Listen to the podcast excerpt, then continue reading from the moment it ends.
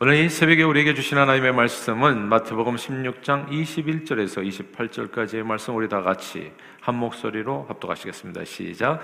이때로부터 예수 그리스도께서 자기가 예루살렘에 올라가 장로들과 대제사장들과 서기관들에게 많은 고난을 받고 죽임을 당하고 새 3일에 살아나야 할 것을 제자들에게 비로소 나타내시니 베드로가 예수를 붙들고 항변하여 이르되 주여 그리 마옵소서 이 일이 결코 죽게 미치지 아니하리이다. 예수께서 돌이키시며 베드로에게 이르시되 사탄아 내 뒤로 물러가라 너는 나를 넘어지게 하는 자로다. 내가 하나님의 일을 생각하지 아니하고 도리어 사람의 일을 생각하는도다 하시고 이에 예수께서 제자들에게 이르시되 누구든지 나를 따라오려거든 자기를 부인하고 자기 십자가를 지고 나를 따를 것이니라. 누구든지 제 목숨을 구원하고자 하면 잃을 것이요. 누구든지 나를 위하여 제 목숨을 잃으면 찾으리라. 사람이 만일 온 천하를 얻고도 제 목숨을 잃으면 무엇이 유익하리요? 사람이 무엇을 주고 제 목숨과 바꾸겠느냐? 인자가 아버지의 영광으로 그 천사들과 함께 오리니 그때 각 사람이 행한 대로 갚으리라. 진실로 너희에게 이르노니 여기 서 있는 사람 중에 죽기 전에 인자가 그 왕권을 가지고 오는 것을 볼 자들도 있느니라. 아멘 한인 1세로서 미국에 이민 와서 크게 성공한 코미디언이 있습니다. 자니 윤 씨입니다.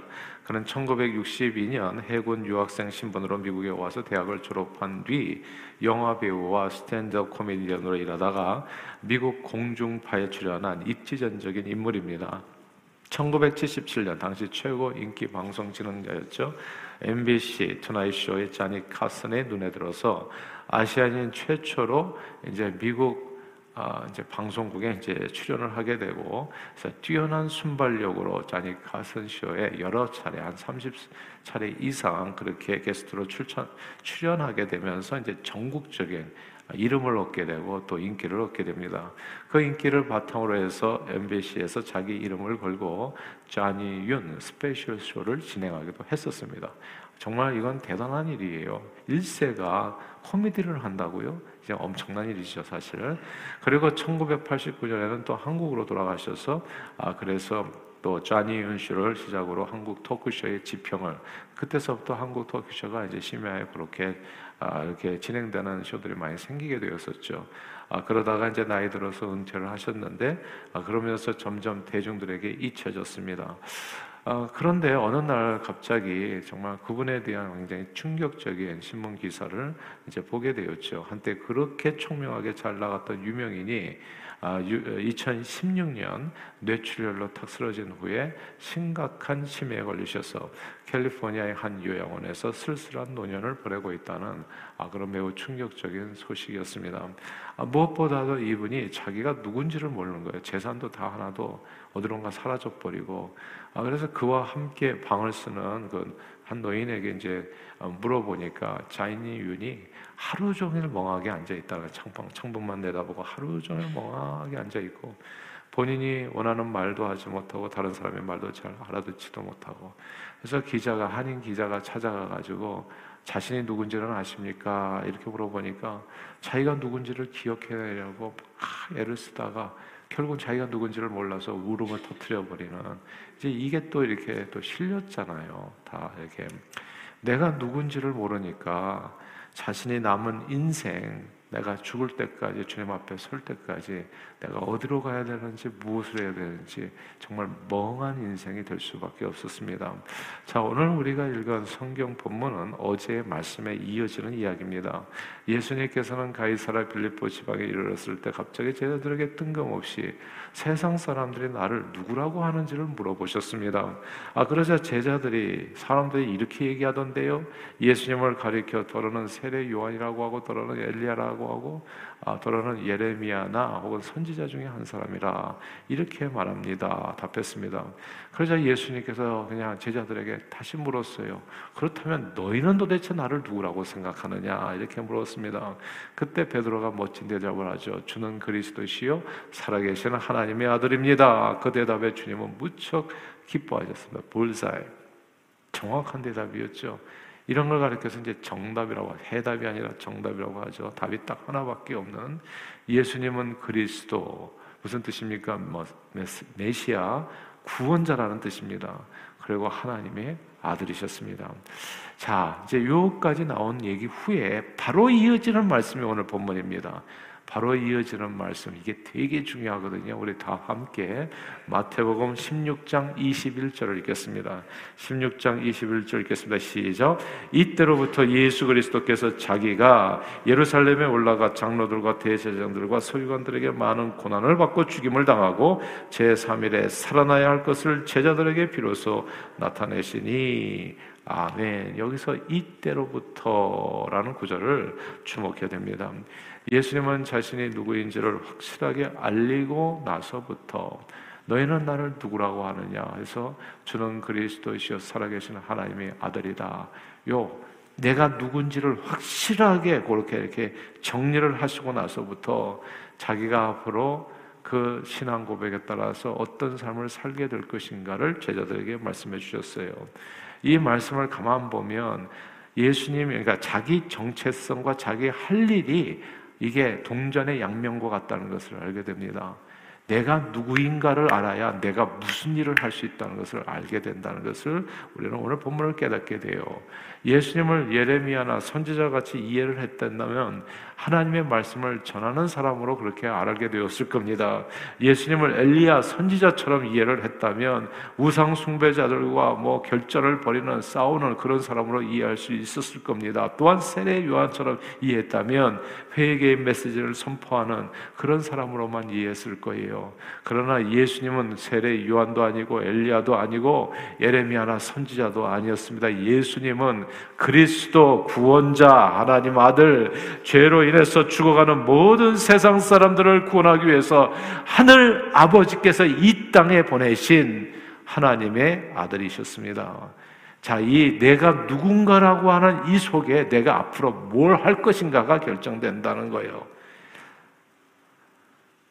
내가 누군가를 이해할 때 내가 앞으로 어떤 삶을 살아야 될 것인가가 확실하게 결정되게 됩니다.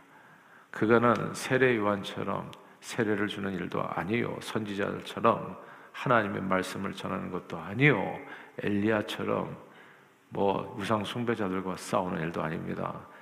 예수님을 이 땅에 보내신 하나님의 사명, 하나님께서 주신 사명, 즉 예수님께서 하셔야 할 일, 예수님 밖에 할 수 없는 일은 바로 고난받고 죽임당하고 사흘 만에 십자가 상에서 달려 죽으셨다가 사흘 만에 마귀 사망 권세를 다 깨치시고 부활 승리하는 거.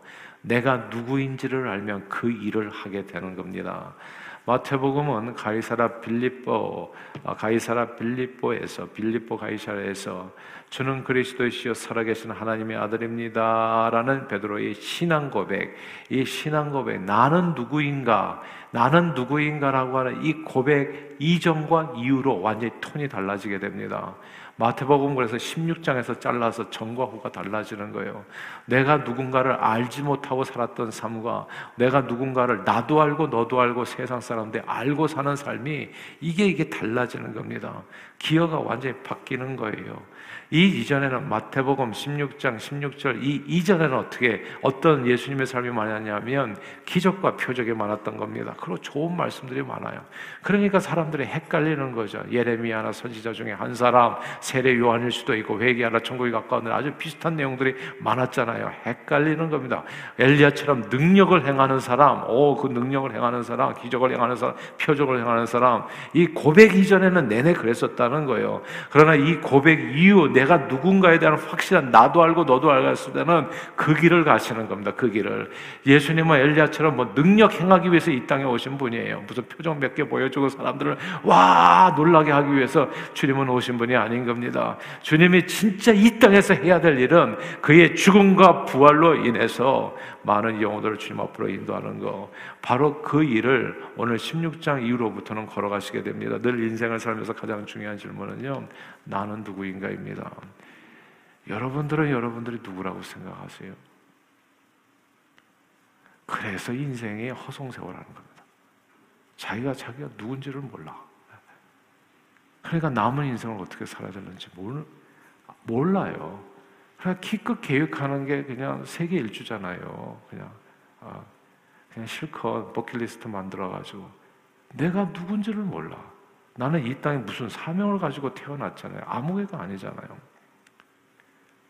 내가 누구인지를 알아야 내가 앞으로 뭐하고 살런지 죽을 때까지 어느 방향을 향해서 달려가야 되는지 이걸 알게 되는 거예요. 내가 누구인지를 모르면 인생은 진짜 멍하게 창밖만 쳐다보고 있다가 누군가 갑자기 이렇게 당신은 누구십니까? 물어보면 인상 내가 누구지? 인상 잔뜩 쓰다고 고민하다가 결국 울음을 터뜨릴 수밖에 없는 그런 존재예요. 이게 보니까 이 치매라는 게 인생에 깨달음을 주는 병이더라고. 자기가 누군지를 모르는 거야. 그러면 진짜 그 치매 환자만 자기가 누군지를 모를까요? 여러분은 아세요? 내가 누군지? 인생은 예수 믿기 전과 후가 달라져요. 왜 달라지냐면 예수 믿기 전에는 자기가 누군지를 모르고 살아요. 그래서 신앙생활의 위대한 점이라는 게 한둘이 아닌데 저는 예수를 모르는 사람은 난 불쌍하다고 생각해요, 그냥. 자기가 누군지를 모르니까 짐승과 같은 삶이에요. 성경에 그대로 되어 있어요. 존귀에 처하나 깨닫지 못하는 인생은 멸망하는 짐승 같도다. 그러니까 중, 그냥 밥 먹고 살다가 죽어가는 짐승과 아무 차이가 없어요. 그냥 인간, 호모 사피엔스. 뭐 도구 정도 사용하고 의사소통할 수 있는 거. 그게 뭐, 그게 뭐가 그렇게 대단하겠어요. 먹고 자고, 그 다음에 또 아침, 이 반복, 그냥 멸망 똑같아요. 예수 믿기 전에는 자기가 도대체 누군지를 모르고 살아요. 근데 예수를 믿게 되면 이게, 이게 딱 이 현상이 일어나요. 마태복음 16장 16절. 너희는 나를 누구로 강하냐? 내가 누군지를 알게 되면 그 다음에 마태복음 17장 18장 그래 가지고 24장 28장까지 가게 돼요. 예. 예수 믿은 후에는 확연하게 내가 누구인지를 깨닫게 돼요. 성경은 영접하는 자, 곧 그 이름을 믿는 자들에게는 하나님의 자녀가 되는 권세를 주셨다 말씀했습니다. 예수를 믿게 되면 내가 누군지를 알게 돼요. 내 신분이 어떤 신분인지.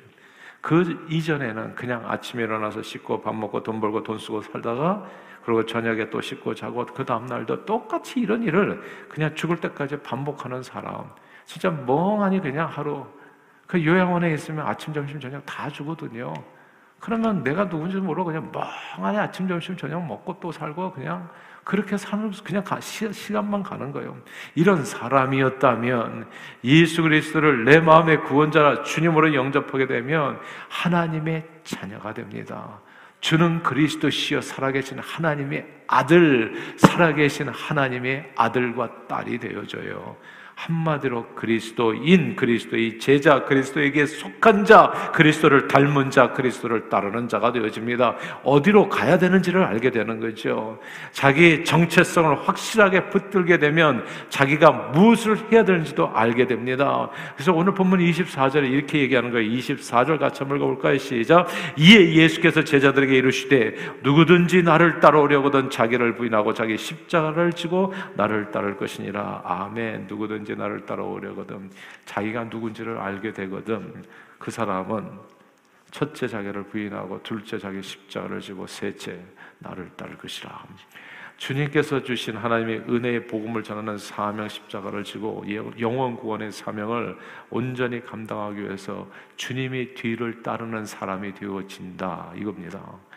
자기가 누군지를 알면 내가 그리스도인이라 내가 그리스도에게 속한 자라는 것을 알, 알게 되는 순간 내가 하나님의 아들이요 하나님의 딸이라는 것을 알게 되는 순간 인생은 허송세월을 하지 않아요. 죽을 때까지 그 길을 걷게 됩니다. 내가 앞으로 뭘 해야 될는지 어디를 더 해서 가야 될는지 세상 사람들 은퇴가 나면 진짜 고무풍선에 바람 빠지듯이 목표를 잃어버리더라고요. 그냥 요양원에 앉아 있었던 자니 윤과 하나도 다를 바가 없어요. 밥 먹고 살때 말하고 이런 거 소통한다고 해서 그게 치매 환자가 아닌 게 아닙니다. 정말 중요한 치매 환자는 사실은 태어나면서부터 치매 환자예요. 자기가 누군지를 모르니까. 그냥 공부하고 밥 먹고 사는데 자기가 누군지를 몰라. 내가 왜 이 땅에 태어난지, 인생의 목적이 뭔지를 모른다고요. 그러나 예수를 알게 되면 인생의 목적이 확연해져요. 인생은 나를 위한 것이 아니라 주를 위한 것이고, 인생은 하나님을 영광을 위해서 사는 것이고, 영원히 하나님을 즐거워하는 것. 그것이 인생의 첫째 가는 목적이라는 것을 알게 되는 겁니다. 그리고 십자가를 지고 사명 십자가를 지고 주님을 따르게 되는 거예요. 그래서 정말 중요한 질문은 언제나 나는 누구인가입니다. 세상 사람들은 여러분을 누구라고 하십니까? 세상 사람들은 나를 누구 아빠, 엄마 이렇게 부르잖아요. 그리고 과장님, 사장님, 선생님, 세상 사람들은 나를 그렇게 부릅니다. 예레미야나 선지자, 엘리야처럼 이렇게 부른다고요. 다른 사람이 그러나 나를 어떻게 부르든지 상관은 없습니다. 하나님께서 주신 인생을 살면서 나는 이 땅에 왜 태어난지를 알고 사는 것이 이게 진짜 중요하죠. 하나님께서 만드신 나는 누구인가? 하나님은 왜 나를 이 땅에 두셨는가? 주는 그리스도시요 살아계신 하나님의 아들이다. 이 정체성을 확실하게 붙드는 게 중요하다는 거. 여러분은 여러분을 누구라고 생각하십니까? 성경은 감사하게도요, 우리가 고민할 필요 없이 정답을 그냥 알려줍니다. 성경의 정답을 알려주는 예수가 누군지를, 우리가 누군지도 성경은 얘기해줘요. 저와 여러분들은 그리스도에 속한 사람이라고 성경은 얘기해 줍니다. 너, 저와 여러분들은 그리스도인이라고요. 예수 믿기 전에는 아무개였지만 예수 믿기 믿은 후에는 그리스도에게 속한 그리스도인이요 하나님의 아들과 딸입니다. 근데 이것을 굉장히 자부심 있게 자랑스럽게 생각해야 되는데 어떤 사람은 세상에서 자기가 그리스도인이라는 것을 살짝 감추고 살기를 원하는 사람들이 있어요. 그 정체성이 부담스러운 거예요. 내가 그리스도인이라는 것을 알게 되는 순간서부터 이 사람의 말과 행동과 생각이 다 달라지게 됩니다. 진짜 달라지게 돼요. 그리스도인이라고 하면 그리스도인답게 살아가게 되거든요. 그가 내가 누군가에 따라서 삶이 달라진다. 예전에요, 한국에서 사장님, 회장님, 훌륭한 사람들, 이전 과장님, 그런 분들도 그냥 예비군 복만 올려 입혀 놓으면은 그냥, 그냥 짝, 이, 이 뭐라 그럴까, 짝다리 하고 그냥 껌 씻고 그냥 아무 데나 침 뱉고 희한하게 자기 정체성에 따라서 행동이 달라져요. 행동이. 예. 그러니까 이게 아주 점잖고 얌전했던 사람도 예비군 보고 나는 예비군이다 하면 이건 정규군도. 예. 그러니까 이게 그냥 예비군 같이 행동을 한다고요. 내가 누구냐에 따라서 행동이 달라지게 되어진다는 것. 하나님의 아들과 딸 그리스도에게 속한 그리스도인이라면 그는 주님 앞에 서는 날까지 평생 이루어야 될 삶의 목표를 분명히 붙들고 살게 됩니다. 각자에게 주어진 사명 십자가, 복음을 예수 그리스도께 받은 사명 곧 하나님의 은혜의 복음을 땅 끝까지 전한 일을 마치자면 목숨을 조금 더 아깝게 여기지 아니하고 달려가게 되는 겁니다. 영원 구원의 사명 십자가를 지고 주님을 따르는 길이 되어져요. 이번에 아마존을 들어가잖아요. 아마존 정글을 가는데 이제 그 속에서 무엇을 만나는지 알 수는 없어요. 그러나 아마존 정글을 왜 들어가겠습니까? 그것은 내가 누군가에 따라서 들어가는 거예요. 내가 이거를 알지 못하고 내가 아닌 나를 살 필요는 없는 거예요, 사실은. 네. 그러니까 내가 아닌 나를 살 필요는 없어요. 근데 주님께서 내게 주신 사명이에요. 땅 끝까지 복음을 전하라. 그 길을 하다가 그 길에 서서 주님 부르심을 받게 된다면 그거는 행복한 일이에요, 정말. 네. 인생의 목적을 이루는 길이라고요. 인생을 얼마나 오래 사느냐가 일도 중요하지 않아요. 하루를 살더라도 주님이 나를 부르신 부름의 상을 쫓아서 살아가는 게 그게 진짜 하루를 살더라도 사는 것처럼 살다가 가는 인생이라고요. 예수님은 사는 것처럼 살기를 원했어요. 그냥 엘리야처럼 사람 살리고 기적이나 베풀면서 살았다면 예수님 장수하셨을 겁니다. 오래 사셨을 거예요. 예. 예. 사람들에게 인정받고 인기 계속 누리면서 인기 해날 죽을 때까지 살다 가셨을 거예요. 그러나 그걸 위해서 예수님이 이 땅에 오신 게 아니거든요. 이 땅에 저와 여러분이 사는 것이 9988-234로 99세까지 세상 구경이나 팔팔하게 하다가 죽으라. 그게 아니거든요. 내가 누구냐고요, 도대체. 나는 하나님의 아들과 딸. 이 땅에는 나는 그리스도에게 속해서 내게 맡겨진 십자가 사명을 붙들고 주님의 뜻을 뒤를 따라가기 위해서 나는 오늘도 이 땅에 있는 거거든요. 내가 누군가를 알게 되면 나는 그 길을 쫓아가게 됩니다. 기쁨으로, 감사함으로 말입니다. 이렇게 16장에 지나면서 예수님이 17장, 18장 넘어가서 예루살렘에 들어갔어요. 예루살렘에는 살기 위해서 들어간 게 아니라 죽기 위해서 들어간 건데 여기 얘기하는 것처럼 너가 나를 위하여 네 목숨을 잃으면 너는 살리라. 예. 그게 진짜 사는 길이에요. 생명을 얻는 길. 두려움 없이 주님의 부르심을 쫓아 달려가는 저와 여러분들이 다 되시기를 바래요. 저는 너무 행복해요, 사실. 항상 기도해요. 오늘 죽어도 나는 여한이 없습니다. 뭐 제 아내가 아는 얘기지만은 항상 그렇게 기도해요. 나는 오늘 죽어도 여한이 없습니다, 주님. 이 땅에 오래 사는 건 원래부터가 약적이가 아니었고 저는 지금도 약간 부끄럽게 생각해요. 그냥 이거는 새겨서 들으세요. 여러분 보고 그렇게 살라는 게 아니라 예수님은 33살밖에 못 살았는데 다 이루셨다고 하는데 나는 뭘 아직도 이룬 것이 없어서 아직도 이 땅에 남아 있는가? 천국이 진짜 좋은 곳이라고 얘기하잖아요. 죄 많은 이 세상은 내 집 아니라고. 나는 무슨 미련이 남아 있는가? 그러나 내게 주어진 아직 이루어지지 않은 사명이 있다면 그 사명 이루는 그 길에서 나는 주님 만나고 싶습니다. 그것이 기도 제목인 겁니다. 그러므로 늘 내가 누구인지를 마음에 이렇게 새기셔서 그리스도에게 속한 그리스도를 따르는 제자로서 주님 가신 그 길을 따라 영원 구원의 사명을 주님 만나는 그 순간까지 이뤄가는데 존귀하게 쓰임받는 저 여러분들이 다 되시기를 주 이름으로 축원합니다. 기도하겠습니다. 하나님 아버지, 내가 누구인지도 모르고 살던 멍한 인생들을 불러주시어 하나님 자녀 삼아주시고 내가 누구인지를 깨닫게 하시고 십자가 사명 알게 해주시어 그리스도에게 속한 그리스도인으로서 의미 있는 인생 살게 해주심을 감사합니다. 늘 내게 주어진 십자가 사명을 달게 지고 주님의 뒤를 따라 주님 앞에 서는 날까지 언제 불러도 여한이 없는 그렇게 신명나게 쓰임받는 저희 모두가 되도록 오늘도 성령 충만으로 인도해 주옵소서 예수 그리스도 이름으로 기도합니다. 아멘.